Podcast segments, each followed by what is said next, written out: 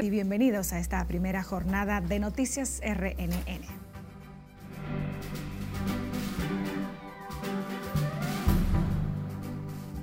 Bloqueo en la frontera provoca reunión de altos mandos militares. La encabeza el ministro de Interior y Policías, Jesús Vázquez.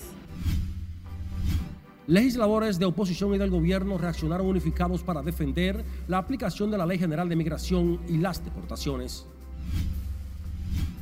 Cientos de haitianos bloquean la puerta en Juana Méndez en protesta a las deportaciones. Marchan en Santiago contra la violencia mientras familiares lloran otra víctima en Los Santos, al sur de la ciudad. Abogados del Estado creyentes en el caso Antipulpo se preparan para presentar conclusiones en medio de incidentes de la defensa de los imputados. Gobernador del Banco Central destaca la resiliencia del país para superar las crisis a través de los esfuerzos conjuntos de esa entidad, el gobierno y el sector privado. Fundación Hábitat para la Humanidad Internacional cambiará 10.000 pisos de tierra por cemento en República Dominicana.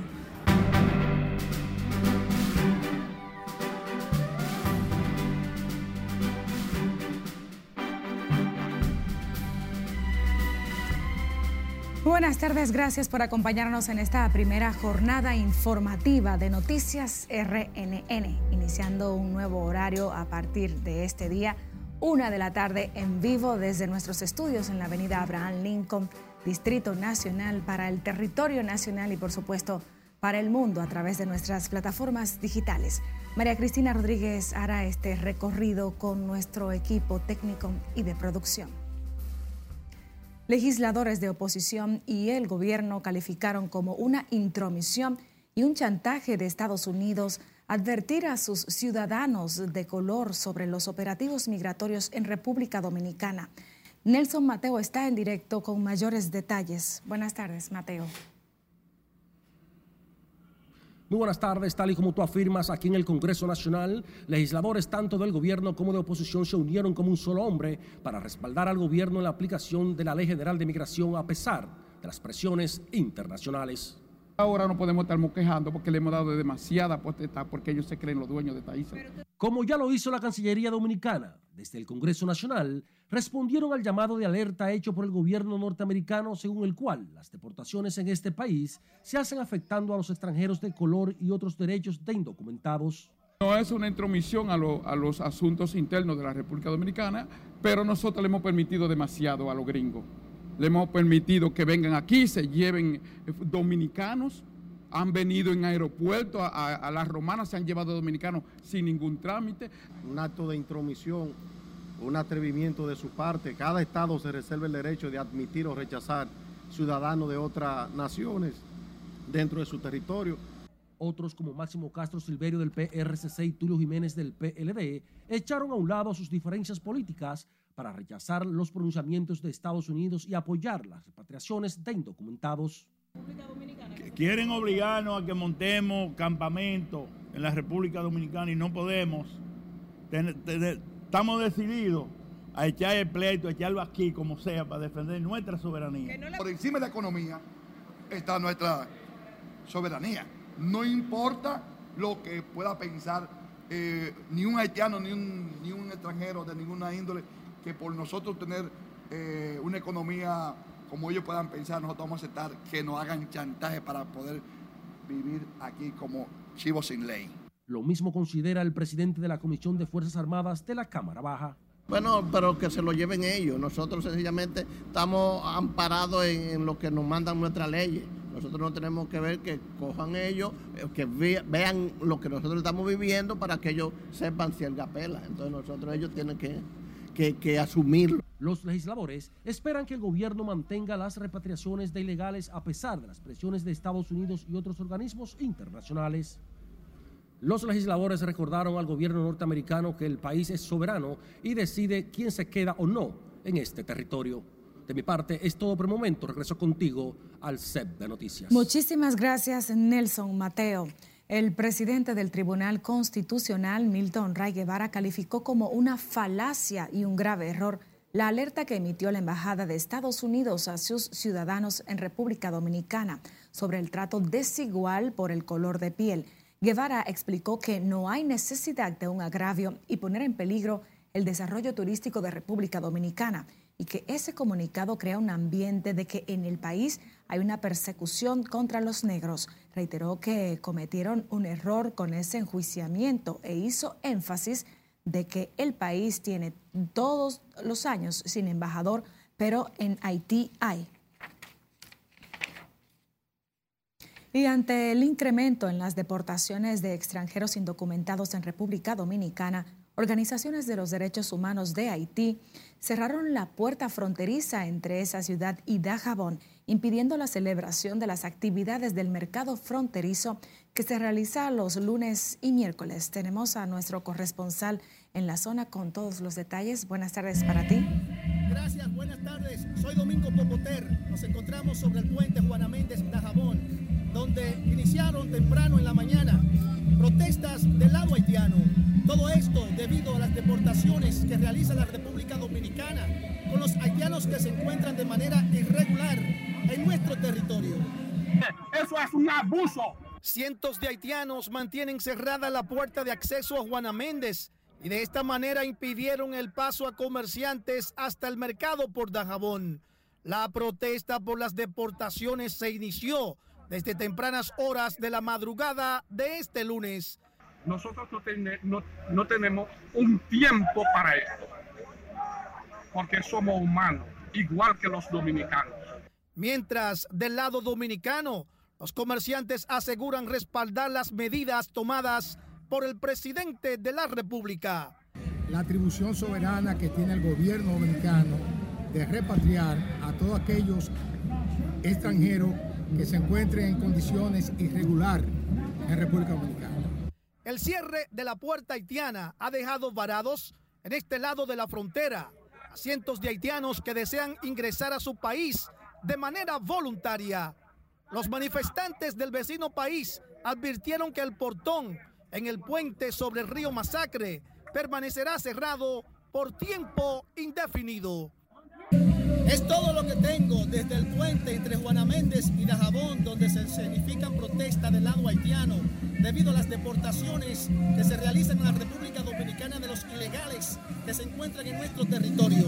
Ahora paso con ustedes a los estudios. Muchísimas gracias, Domingo Popoter. La Dirección General de Migración ha detenido este lunes a decenas de indocumentados haitianos que no poseen sus documentos al día. El operativo se realiza desde tempranas horas de hoy en las inmediaciones de las avenidas Abraham Lincoln y John F. Kennedy del Distrito Nacional. En lo que va de año, según informaciones emitidas por la Presidencia de la República, han sido deportados desde República Dominicana hacia Haití 108.403 nacionales de ese país. Nota económica: el gobernador del Banco Central, Héctor Valdez Albizu, dijo hoy que estima la economía dominicana cierre este 2022 con un crecimiento superior al 5%, cifra que explica son alentadoras para República Dominicana. Albizu destacó además la resiliencia del país para superar las crisis a través de los esfuerzos conjuntos del gobierno, el Banco Central y el sector privado. Tenemos en directo a nuestra compañera Scarlett Guichardo con más. Buenas tardes, Scarlett. Gracias, buenas tardes. El gobernador del Banco Central destacó que pese al impacto de la crisis y los efectos de los conflictos internacionales en la economía local, el país ha salido más fortalecido. Además de crecer, hay que derramar ese crecimiento. La recuperación económica dominicana mantiene una trayectoria ascendente que ha sido posible gracias a las políticas y medidas monetarias del Banco Central, según el gobernador Héctor Valdez Albizu. El crecimiento es la sumatoria del aporte de todos los sectores productivos.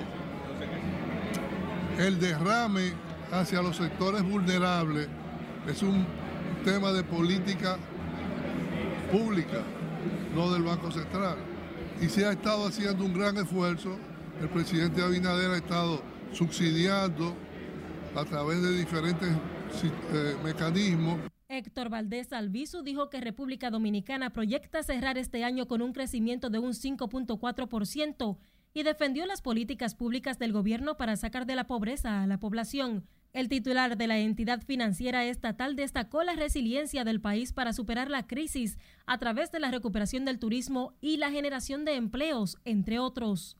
En el caso del turismo, la realidad es que esta actividad ha tenido un rol sumamente importante en la reactivación de la economía, por su efecto multiplicador en la demanda de bienes y servicios locales y en la generación de empleo, así como por su alta incidencia dentro de las exportaciones totales del país. Héctor Valdez Albizu habló al recibir un reconocimiento durante el 5º Foro de Inversión Turística de Asonahores por sus aportes al sector. Durante el presente año 2022, la actividad hoteles, bares y restaurantes ha sido la de mayor contribución al crecimiento de la economía dominicana, explicando aproximadamente la tercera parte del crecimiento acumulado del 5.4% que llevamos. Valdez Albizu sostuvo que de acuerdo con las estimaciones se proyecta que al finalizar este año el país superará el umbral de los 7 millones de visitantes con ingresos por turismo mayores a los 8.500 millones de dólares. El gobernador del Banco Central dijo durante su discurso que República Dominicana se mantiene como un destino líder en la llegada de turistas. Esta es la información que tengo de momento. Paso contigo al Centro de Noticias. Muchísimas gracias, Scarlett Guichardo. Aprovechamos para desearte un feliz cumpleaños en nombre de toda la familia de la Red Nacional de Noticias. Nos vamos a comerciales, pero al volver, empresarios reaccionan a la alerta de Estados Unidos contra la política migratoria de República Dominicana. Además, los detalles de la marcha en Santiago contra la violencia.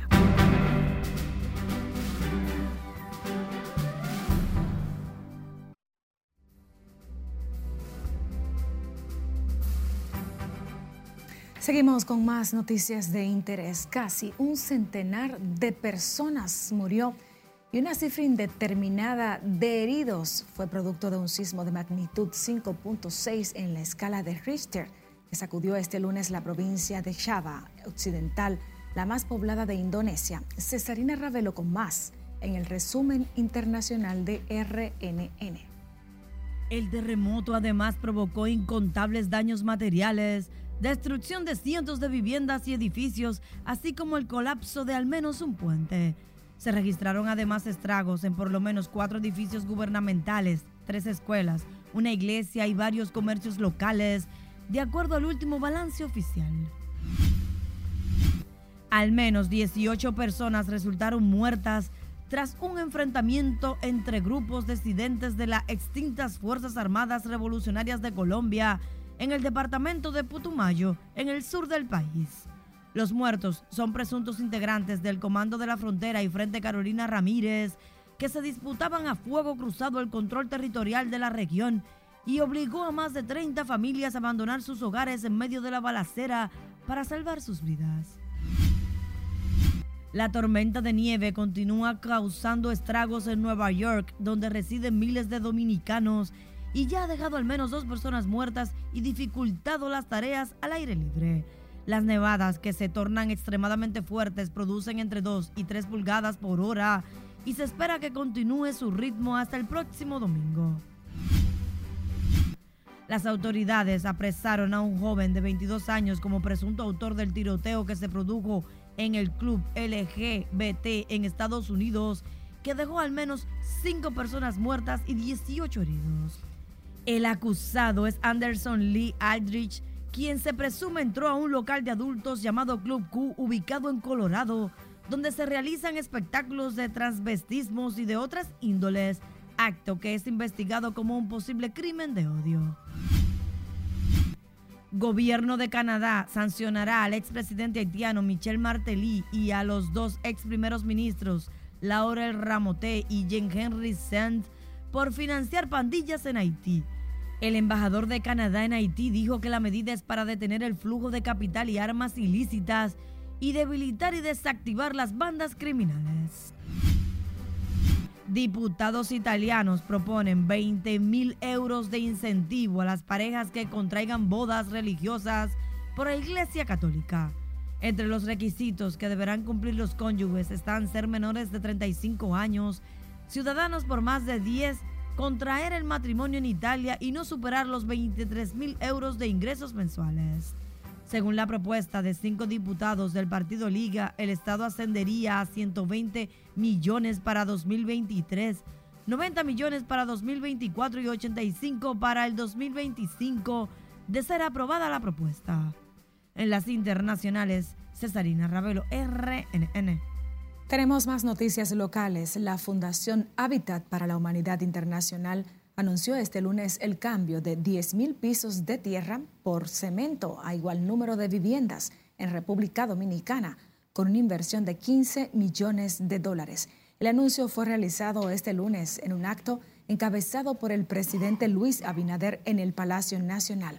Lauri Lamar nos tiene más. Buenas tardes, Lauri. Gracias, buenas tardes. Se trata de un proyecto en alianza público-privada que tiene como objetivo impactar a familias vulnerables según sus ejecutivos. El presidente Luis Abinader reiteró el compromiso del gobierno en mejorar y dignificar la vida de los dominicanos para un mayor desarrollo. Ya que un gesto aparentemente tan pequeño como el de transformar un piso de tierra en uno de cemento repercute directa y tiene un efecto transformador en la calidad de vida de quienes la habitan y se relaciona con la comodidad, con la higiene, con la salud, con la calidad de vida y la seguridad de sus habitantes, de los miembros de esas familias.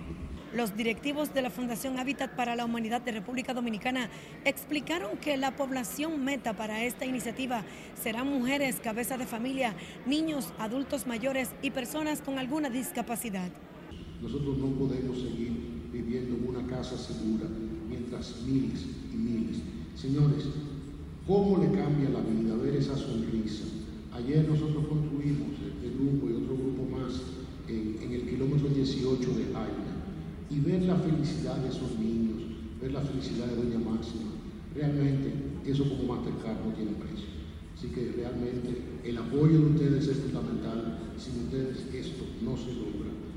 Según un estudio del Banco Mundial, la mejora en la salud de familias tras sustitución de pisos de tierra por concreto presentó en los niños una reducción de un 81% en anemia, 70% en las infecciones parasitarias y 49% en diarrea, con al menos 10,000 niños beneficiados.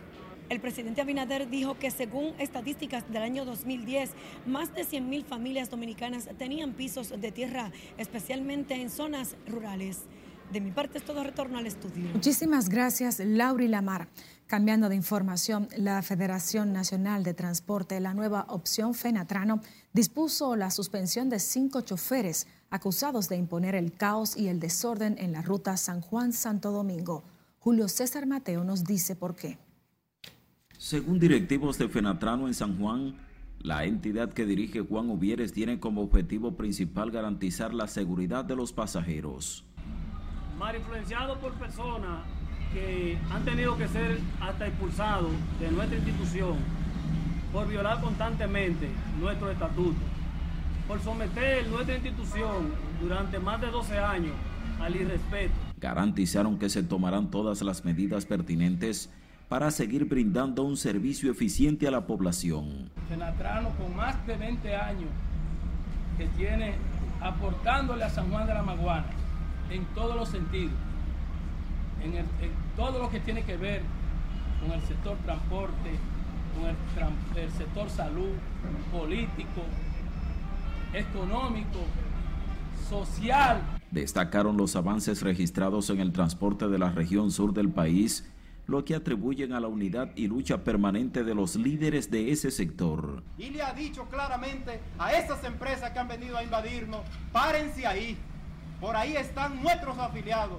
Mucho cuidado con entrar por ahí. Los transportistas de San Juan significaron que cualquiera de sus miembros que se aparte de los principios dirigidos a la paz ciudadana y buena convivencia social recibirá las sanciones correspondientes. Yo le tiendo un ramo de olivo a los compañeros que están en la parte contraria, que son mis amigos, y siempre he sido abanderado desde un primer momento de este conflicto de que debe de haber una conciliación. La suspensión de algunos miembros de Fenatrano ocurre luego de que el transporte San Juan-Santo Domingo se vio afectado la semana pasada tras un bloqueo por diferencias internas. En San Juan de la Maguana, Julio César Mateo, RNN. Ahora vamos a Santiago, donde la policía investiga otro hecho ocurrido en Los Santos, de la zona sur, donde un joven de 18 años fue ultimado a tiros durante una balacera. Y como nos cuenta Junior Marte, precisamente hoy en Cienfuegos marcharon en contra de la violencia y la delincuencia. La víctima más reciente es Marlon Cerda, quien fue atacado a tiros junto a otros jóvenes esta madrugada, dice la policía. Estaban grabando un video musical y hubieron varios disparos, alcanzando a dos personas. Una de ellas perdió la vida, se está investigando, el caso aún está en proceso. Tras los hechos de violencia y criminalidad en Santiago Oeste, diversas organizaciones marchan para exigir de las autoridades mayor apoyo a las comunidades.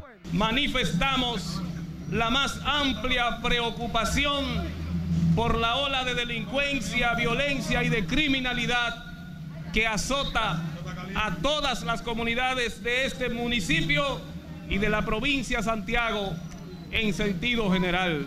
Los residentes de Cienfuegos señalaron estar en pie de lucha permanente por la seguridad ciudadana. Jóvenes y amigos, párenle un poco a la delincuencia, vamos a estudiar, vamos a prepararnos para ser personas de bien. A los padres, instruyan bien a sus niños. Nosotros desde aquí le hacemos un llamado al gobierno central, a las autoridades competentes, a las familias dominicanas, a toda la población en sentido general, para que la criminalidad pueda erradicarse en toda la República Dominicana y especialmente en Santiago Oeste. Con el propósito de enfrentar la espiral de violencia, así como la delincuencia, este fin de semana, el director general de la policía, Eduardo Alberto Ten, entregó 20 nuevas unidades que fueron incorporadas al patrullaje. En Santiago, Junior Marte, RNN. A propósito de esta información, el ex jefe de la Policía Nacional, Rafael Guillermo Guzmán Fermín, dijo que la reforma policial no resolverá el problema de la inseguridad en el país. Nelson Mateo conversó también con el exministro de las Fuerzas Armadas y esta es la historia. De que el 87% de los delitos en República Dominicana tienen conexión con el microtráfico.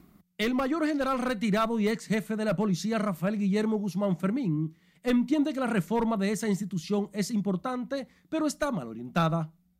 Según el experto en investigación criminal, junto a los cambios estructurales se necesitan otras medidas colaterales.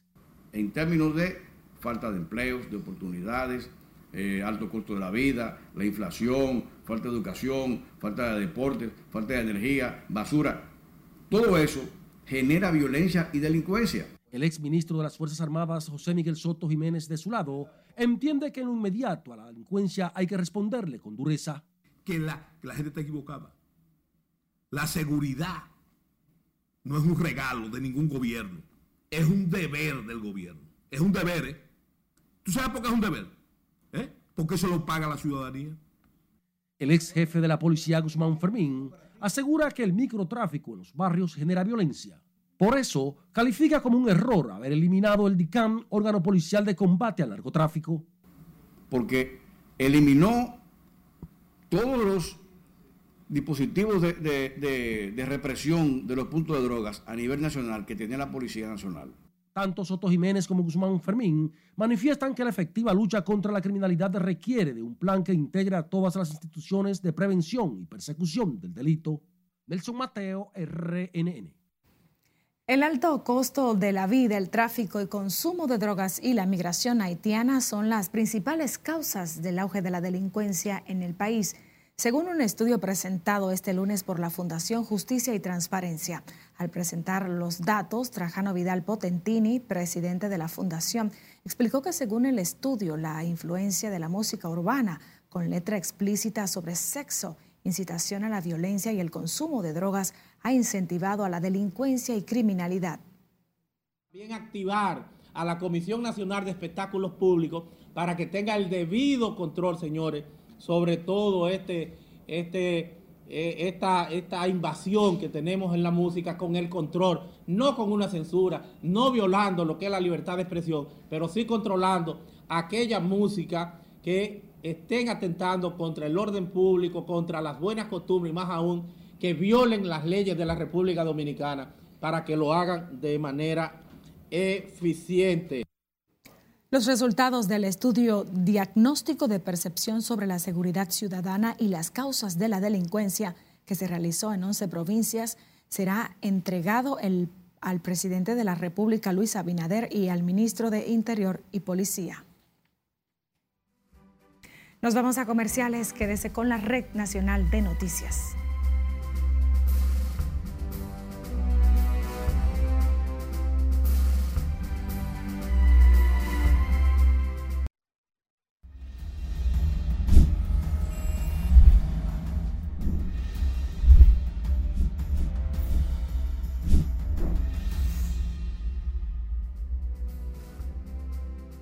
En nuestra línea de WhatsApp nos llegan sus denuncias e inquietudes. Perla Gómez presenta parte de ellas a continuación.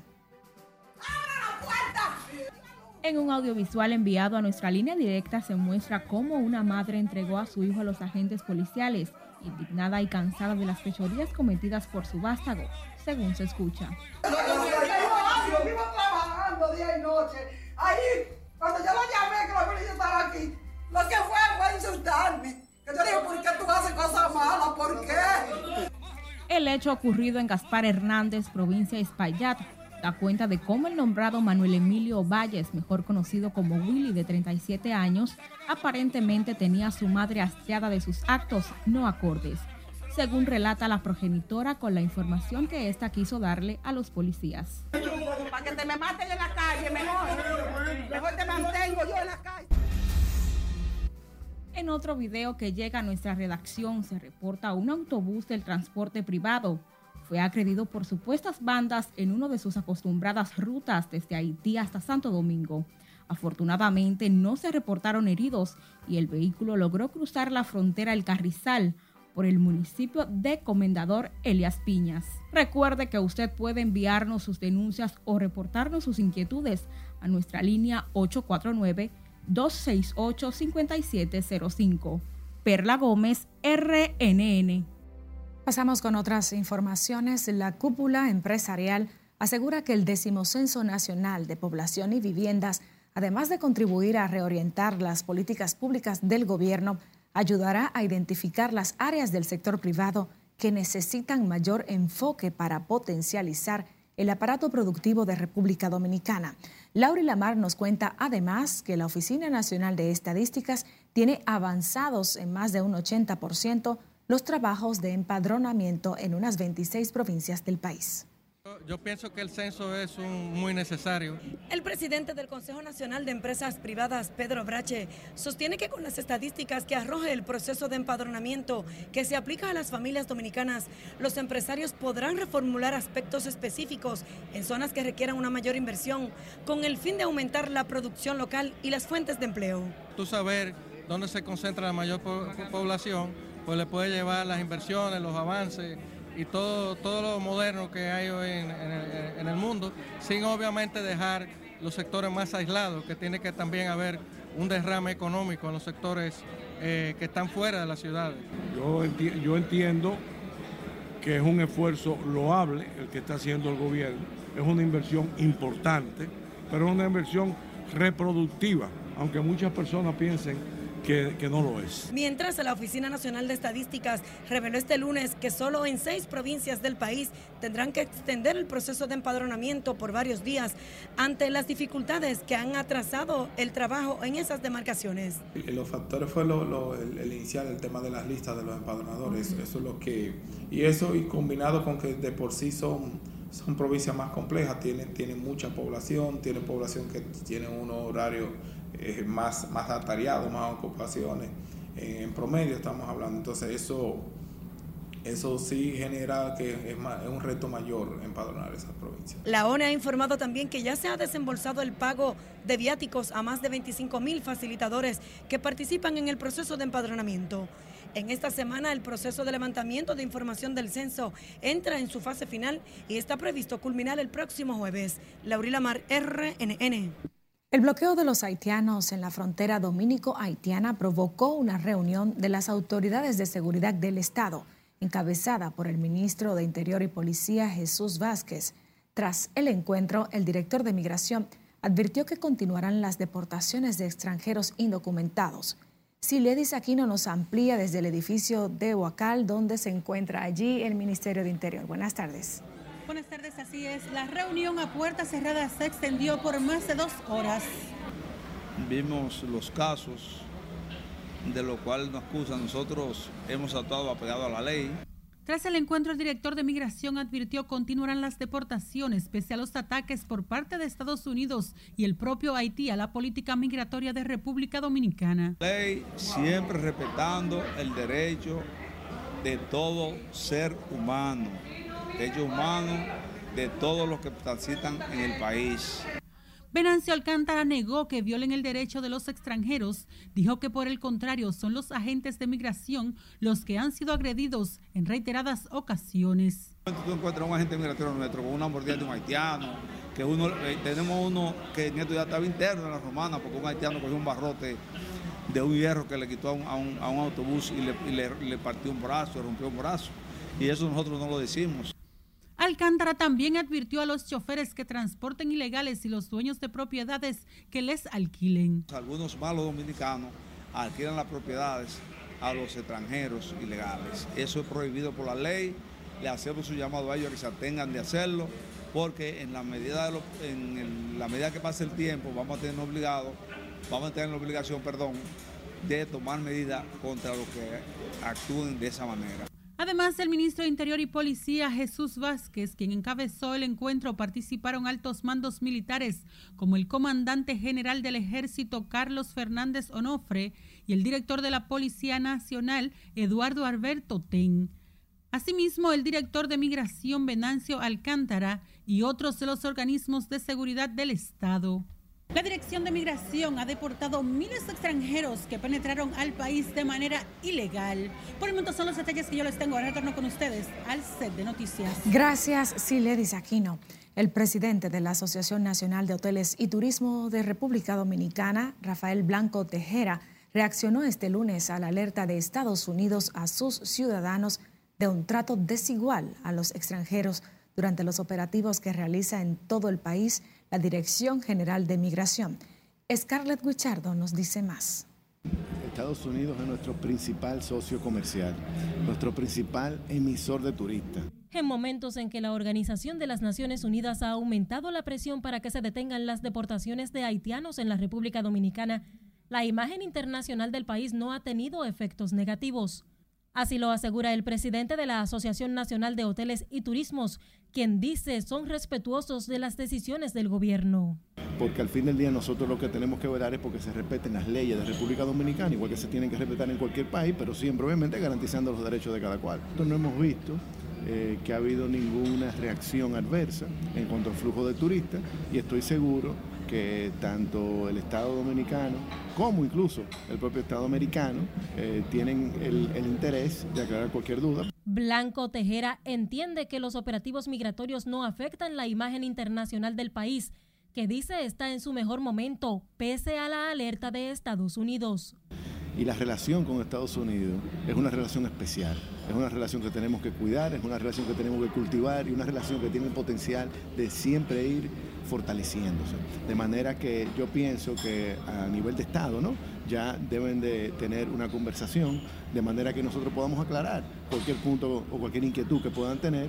El presidente de Asonahores habló del tema durante la celebración del 5º Foro de Inversión Turística, evento que reunió a los actores más importantes del sector con paneles sobre el rol de la inversión institucional en activos turísticos, entre otros. Nosotros lo que estamos aquí es analizando el rol del inversionista institucional, la evolución del inversionista institucional en República Dominicana en los últimos 6 años. Es que de 0 habitaciones, hoy ocupa casi 2.000 habitaciones, tienen participación de inversionistas institucionales de la República Dominicana. La Asociación Nacional de Hoteles y Turismo de República Dominicana presentó este lunes cifras que señalan que el país cerrará este año con más de $1.000 millones en proyectos turísticos de inversión. Scarlett Guichardo, RNN. A partir de este martes 22 de noviembre, la República Dominicana será sede de 4 eventos internacionales en los que se analizará y debatirá el presente y futuro de la educación iberoamericana. Las actividades se realizarán bajo la coordinación del Ministerio de Educación en el marco de la 28ª Cumbre Iberoamericana República Dominicana 2021-2023, que se llevará a cabo en el segundo foro Escuelas Seguras de la Región del Sistema de la Integración Centroamericana SICA, la 47ª reunión Consejo de Ministros y Maestros. Los encuentros se realizarán en distintos salones de un reconocido hotel de Santo Domingo hasta el próximo sábado 26 de noviembre. Los abogados del Estado querellantes en el caso Antipulpo presentan este lunes ante el juez del 7º Juzgado de la Instrucción sus conclusiones en medio de incidentes planteados por la defensa de los imputados que solicitan su exclusión del expediente. Margaret Ramírez está en directo desde el Palacio de Justicia de Ciudad Nueva. Buenas tardes, Margaret. Gracias, así es. Muy buenas tardes. En medio de la negativa de la defensa de los imputados que buscan la salida de los abogados del Estado del caso Antipulpo, continuó este lunes el cronograma de la etapa preliminar. Se observa las normas de la ley 137. Para esta jornada, el equipo de recuperación de bienes del Estado tiene previsto presentar sus conclusiones.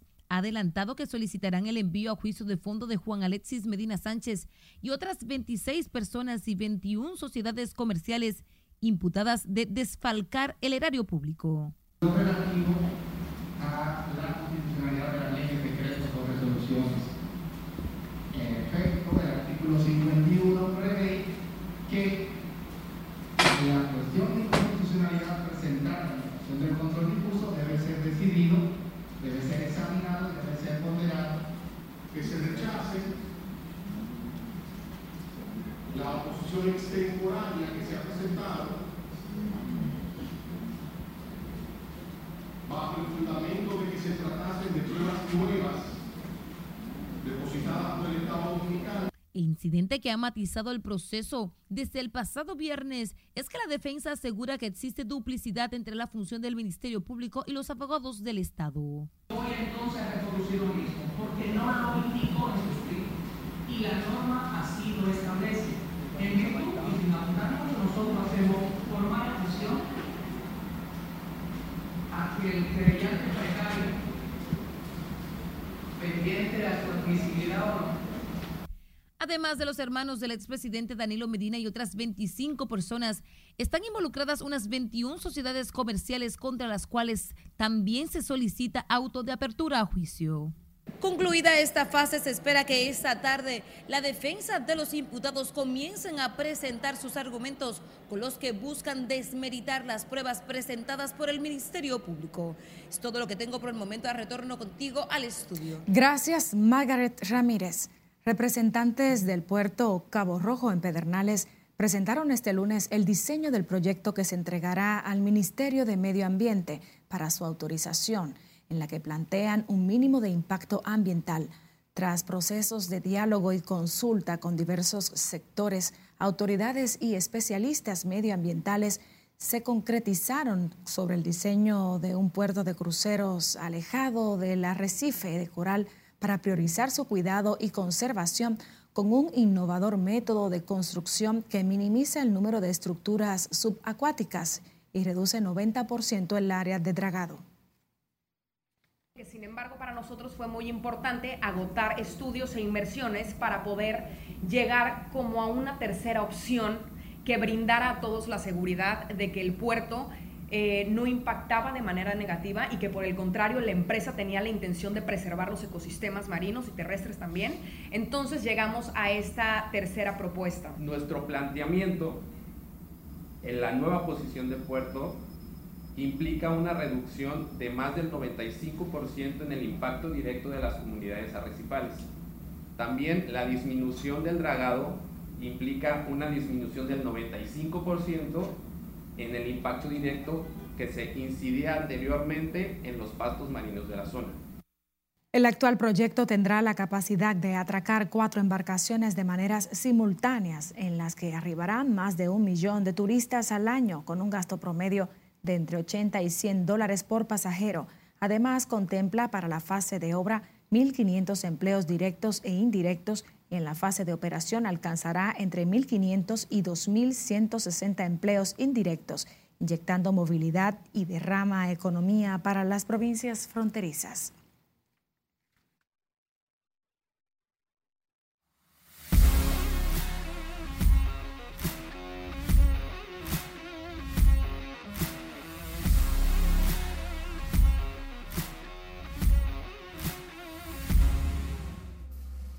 Ahora conectamos en vivo con nuestro editor de deportes, Manuel Díaz, quien se encuentra en la premiación del pelotero estrella de la semana de la Liga Dominicana de Béisbol. Buenas tardes para ti, Manu.